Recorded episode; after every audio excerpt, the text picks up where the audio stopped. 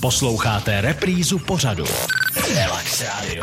Relax Radio. Naším hostem je mluvčí České obchodní inspekce Jiří Frelich, ale je to pár dní, co jsme tady přivítali jiného hosta, byla jim žena konkrétně, národní sumelírka Klára Kolárová. My jsme ji požádali, jestli by právě na našeho dnešního hosta Jirku Frelicha neměla nějaký dotaz, tak si to pojďte poslechnout. Já bych se asi zeptala, jestli má třeba jednou za měsíc možnost vybrat si, kam půjde na kontrolu a vybere si třeba nějakou restauraci, ve které ještě nikdy nebyl a těší se tam. Tak Jirko, je to na tobě.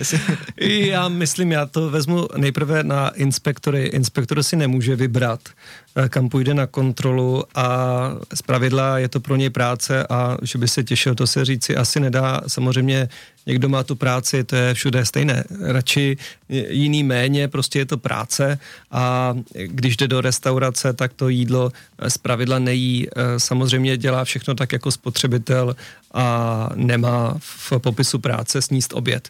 Eh, takže on si to úplně neužije. Pro něj to prostě je práce a práci mu plánuje vedoucí, eh, kterého má nad sebou jako nadřízeného a je to podle toho, na co přišlo podání nebo eh, na co jsou aktuálně zaměřené kontroly. Někdy prostě si vybereme, že jdeme zkontrolovat dálnici D1, tak tam vezmeme všechny čerpací stanice na kontrolu, někdy tam zkontrolujeme eh, ty restaurace při dálnici D1, jindy je ta kontrolní akce na hatích, na padělky a ten inspektor prostě podléhá svému nadřízenému, kde má plán kontrol a sám si nevybírá, kam jde.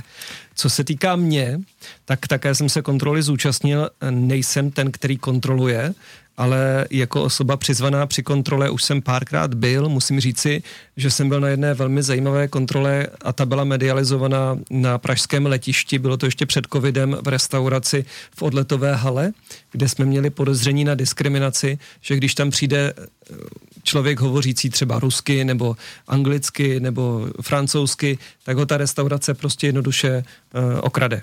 Tak jsme to zkusili, já jsem byl ten, který hovořil česky s jiným člověkem, Eh, přizvaným ke kontrole hráli jsme Čechy. Objednali jsme si něco podobného jako eh, vedle rusky hovořící naši inspektoři. Nečekali nás v odletové hale a vím, že ten oběd pro dva stál docela dost, tuším nějakých jako 1500 a tak dále, 1505 nebo takhle, já jsem zaplatil zrovna 2000 a čekal jsem, co mi vrátí a vrátili mi, ale úplně do koruny přesně. A z propitné jsem jim záměrně nenechal, to byla ta kontrola. No a vedle Eh, na, na tu dvoutisícovku vrátili 100 korunů kolegům rusky hovořícím a řekli, a zbytek je zpropitné. Takže se potvrdilo, že tam docházelo k diskriminaci, oni si prostě sami sebrali zpropitné, eh, dostali za to taky značnou pokutu a musím říct že tu kontrolu jsem si vlastně užil, ale hezké to není, když vidíte, že něco takového se děje a já věřím, že už se to na tom letišti neděje.